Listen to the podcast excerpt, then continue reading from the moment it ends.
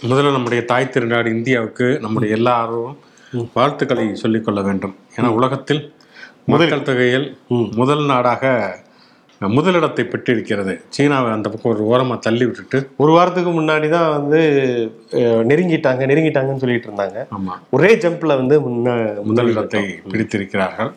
இது கண்டிப்பாக மோடி ஆட்சிக்கு கிடைத்த ஒரு வெற்றி. நிச்சயம். அப்படின்னு சொல்லணும். அதனால என்ன சொல்றது? என்ன வாழ்த்துக்குமா எல்லாத்தையும் வாழ்த்திக்குவோம். வாழ்த்துக்குவோம். வாழ்த்துக்களை சொல்லிக்கொண்டு ஷோக்குள்ள போவோம். இது சொல்றதை சொல்லட்டும். சோ ஒளிப்பதிவாளர் கண்ணனுடன் நான் சிவகுமார். நான் உங்கள் நண்பன் சரண்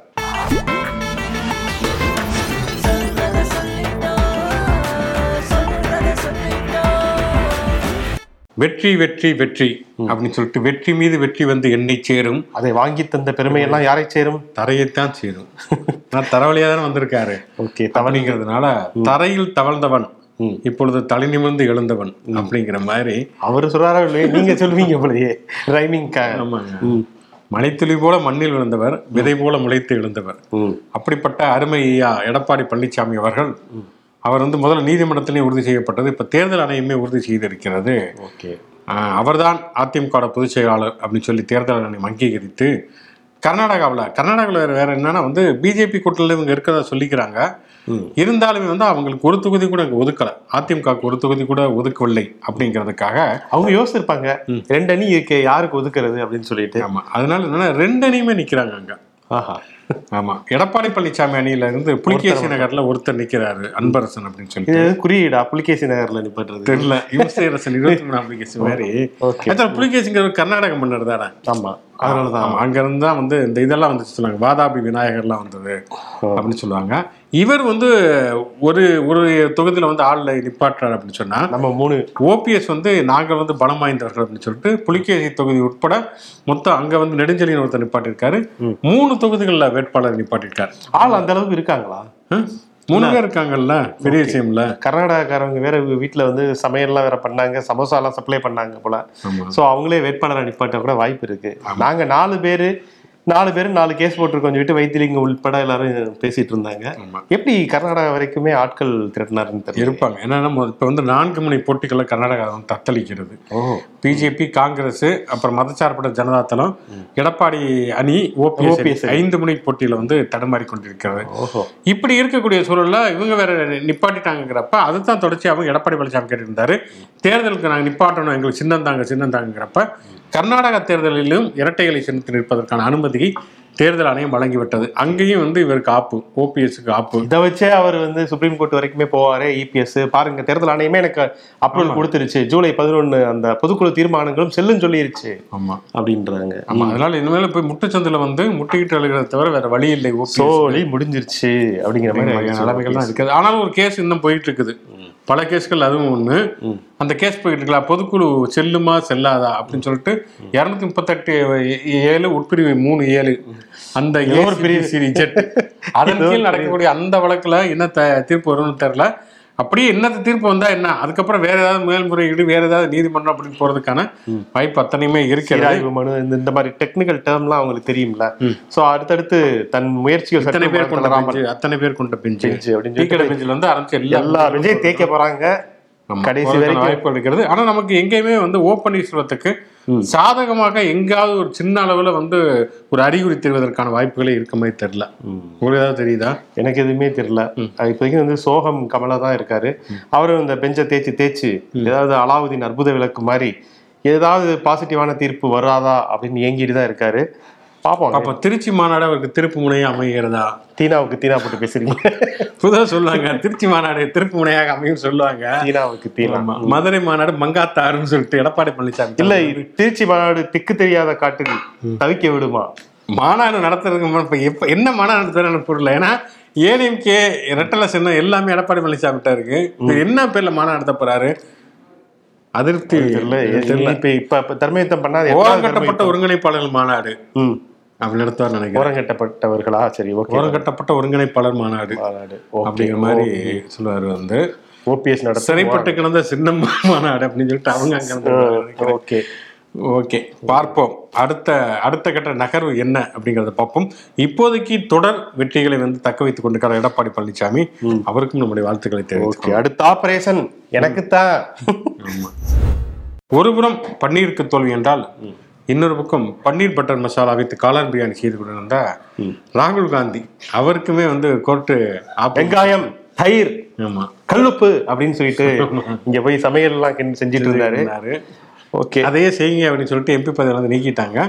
அந்த வழக்குல தான் அந்த அவதூறு வழக்குல ஏற்கனவே வந்து எம்பி பதவியை வந்து அந்த இரண்டு ஆண்டுகள் சிறை தண்டனை விதித்து விட்டு இருந்தாலும் மேல்முறையீடு செய்வதற்காக வந்து அந்த எம்பி பதவியை பறிக்க இது பண்ற நிப்பா அவகாசம் கொடுத்தாங்க. அதுக்காக ஒரு மேல்முறையீடு வழக்கை தொட தொடுத்திருந்தார். அப்புறமேல் வந்து பதிமூணாம் தேதி விசாரணை நடைபெறும் அப்படின்னு சொல்லிட்டு இன்னைக்கு வந்து தள்ளி போய். ஆமா ஒத்திவைத்து உத்தரவிட்டார்கள். இன்னைக்கு வந்து இடைக்கால தடை விதிக்கப்படும். இடைக்கால தடை விதிச்சா மறுபடியும் அந்த எம்பி பதவி வாங்கிடலாமா வித்ரா பண்ணிக்குவாங்க. அதனால இடைக்கால தடையெல்லாம் கிடையாது. தீர்ப்பு சொன்னது தீர்ப்பு சொன்னதுதான் மேல்முறையீட்டுல வந்து விசாரணை நடந்து அதுக்கப்புறம் தான் செல்லுமா செல்லாதா ஓகே. அப்படிங்கிற மாதிரி அந்த சொல்லியிருக்காங்க செஷன்ஸ் நீதிபதி சொல்லியிருக்காரு. ஆர்பி மொஹேரா வந்து நாட்டாமை மாதிரி தீர்ப்பு சொல்லியிருக்காரு. செல்லாது செல்லாது தள்ளுபடி தள்ளுபடி அப்படின்னு சொல்லிட்டு. ஸோ இது ஒரு அவருக்கு ஒரு சின்ன அடிதான். இரண்டாம் சர்க்கிள் அப்படின்னே சொல்லலாம் இதை. ஆமா. அதனால இப்போதைக்கு இவருக்கு வந்து எம்பி பதவி மீண்டும் கிடைப்பதற்கான வாய்ப்பு மிக மிக குறைவு. ஏற்கனவே அந்த பங்களெல்லாம் காலி பண்ணிட்டா அப்படி பாவத்தை? ஆமா.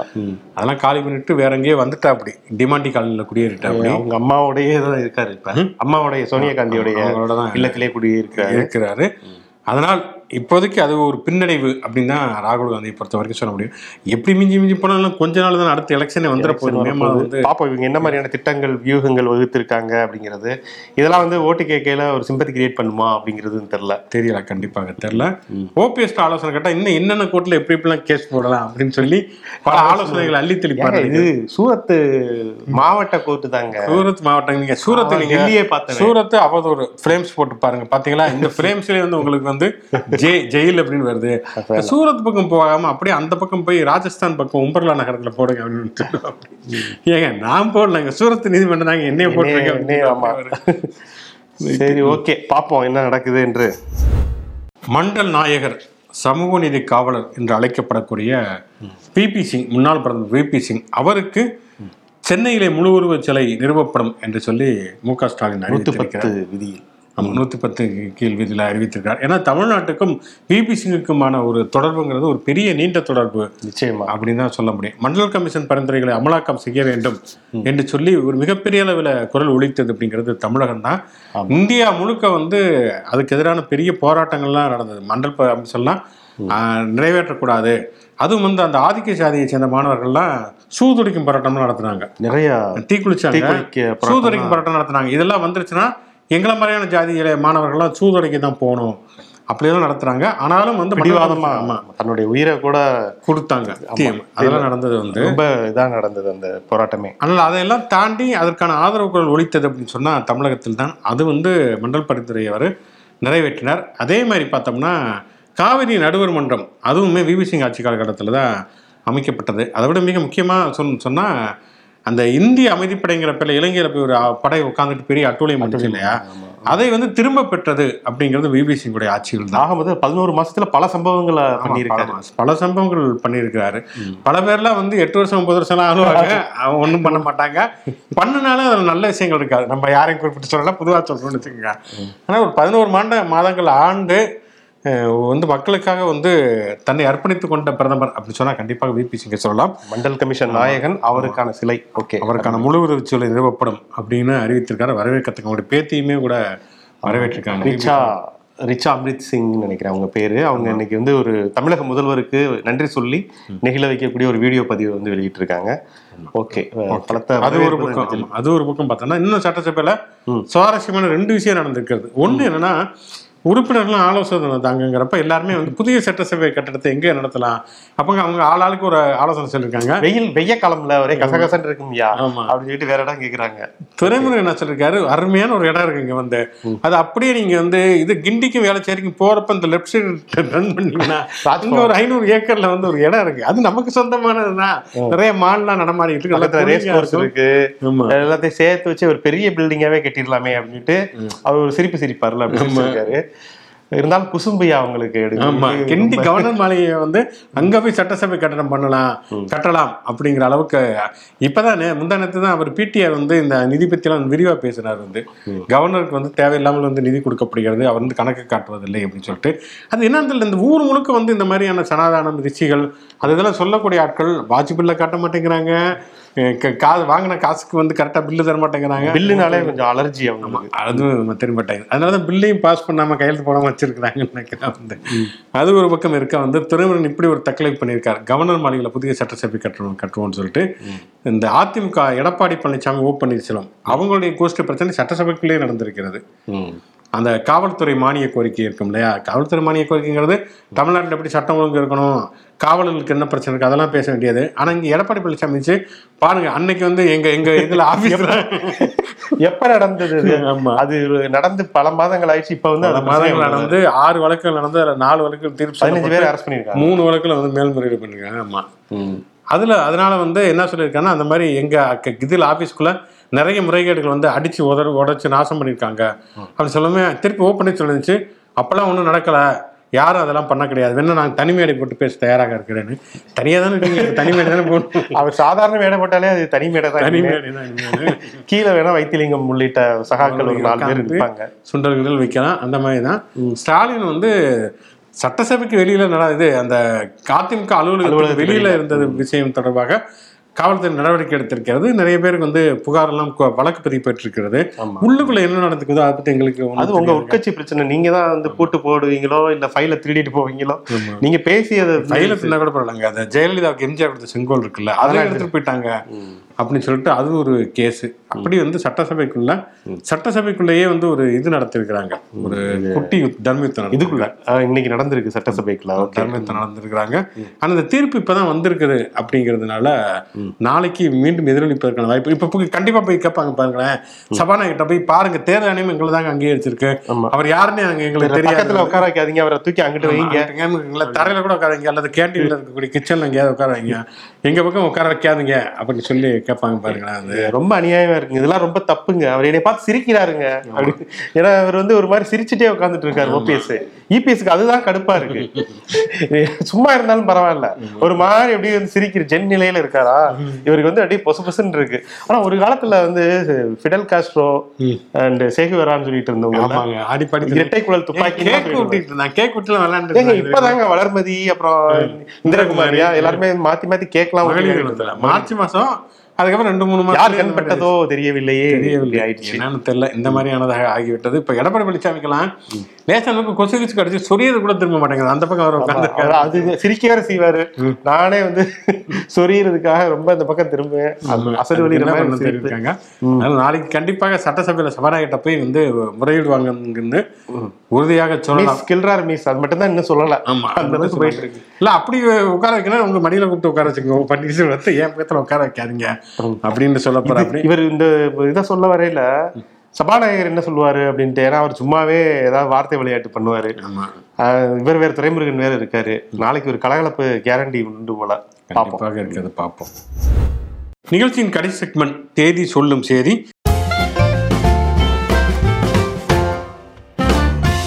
இன்று யாருடைய பிறந்தநாள் நினைவு நாள் மற்றும் சுவாரஸ்யமான சம்பவம் அப்படின்னு பார்க்கறதுக்கு முன்னால பார்வையாளர் முன்னது சில கமெண்ட்ஸ் சந்திரசேகரன் சௌந்தரராஜன் அப்படிங்கிற நம்முடைய நேயர் ரொம்ப நாட்களாகவே இந்த ஷோவை வந்து பார்த்துட்டு இருக்காராம் ஸோ அதை சொல்லிட்டு அவருடைய மாமா அருணாச்சலம் மாமி சுந்தரம் அவர்களுக்கு ஐம்பத்தி ஆறாவது திருமண நாள் அப்படின்னு சொல்லியிருக்காங்க. இன்று வந்து திருமண நாள் கொண்டாடுறாங்க. ஸோ அவங்களுடைய குடும்ப உறுப்பினர்கள் மருமகன்கள் மகன் மருமகள் பேர குழந்தைகள் அருள் ராகவி சூர்யா சூரஜ் தீபக் மிதுன் மித்ரா இவங்க எல்லாருடைய சார்பாகவும் அவங்களுடைய மாமா மாமி இருவருக்கும் எங்களுடைய திருமண நாள் வாழ்த்துக்களை சொல்ல கடமைப்பட்டிருக்கோம். வாழ்த்துக்கள் வாழ்த்துக்கள். முரளி கிருஷ்ணா அவருடைய அக்கா மகள் பூர்ணிதா சாய். இது வந்து எட்டாவது பிறந்த நாளை கொண்டாடுறாங்க. ஸோ பூர்ணிதா பாப்பாவுக்கு எங்களுடைய இனிய பிறந்தநாள் நல்வாழ்த்துக்கள். அடுத்தது உண்மையிலேயே வந்து இவர் வாழ்த்து சொல்ல சொல்றாரா? இல்ல நம்மள கலாச்சாரக்காரங்கிறது தெரியல. ஏன்னா அந்த ஐடி பேருமே நியூ கார்ட்ஸ் கிங் அப்படின்னு ஒரு ஐடி. ஐடி. ம். அண்ணா நாளைக்கு எங்கள் அண்ணன் ஹிட்லர் பிறந்த நாள். ஹிட்லரா? ஓகே ஹிட்லரோட தீவிர விசிறியா இருப்பார் போல. மறுநாள் வந்து அவருக்கு பிறந்த நாள். எழிலரசன் என்கிற இருபத்தாறு வயது குழந்தைக்கு பிறந்த நாள். கடந்த ஆண்டு வாழ்த்து சொல்லவில்லை. அப்படின்னு போட்டு ஆயிரத்தி தொள்ளாயிரத்தி தொண்ணூத்தி எட்டுன்னு போட்டிருக்கிறேன். அப்படி ஒன்றும் புரியல நமக்கு. அட்ரஸ் தொண்ணூத்தி பிறந்திருக்காரு போல இருக்கு. செல்லம் ஜோப்பு கம்பெனி லயோலா காலேஜ் பின்புறம் குமரி மாவட்டம் கூடுவாஞ்சேரி அப்படின்னு ஒருத்தர் வந்து அட்ரஸ் சொன்னாரு என்கிட்ட. அது மாதிரி எதுவும் சொல்லல இல்ல? ஏதோ சொல்லியிருக்கா அப்படி. அது மாதிரி அதனால சரண் மற்றும் சிபி மற்றும் அருண் மற்றும் சிவகுமார் மற்றும் கார்த்தி மற்றும் வெங்கின்னு போட்டிருக்காரு. வெங்கியே தான் அப்படி போட்டிருக்காரு போல. சோ ஹிட்லருக்கு வாழ்த்து சொல்லிடுவோம். நே எழிலரசன் என்ற இல்லை என்றால் தூங் நீங்க தூங்கும்போது கனவில் தோன்றி மோடிஜி மாதிரியே பேச சொல்லி நம்ம அப்படி. மிரட்டி இருக்காருங்க சாவு காமிச்சிருக்காரு. காட்ஸ் கிங்.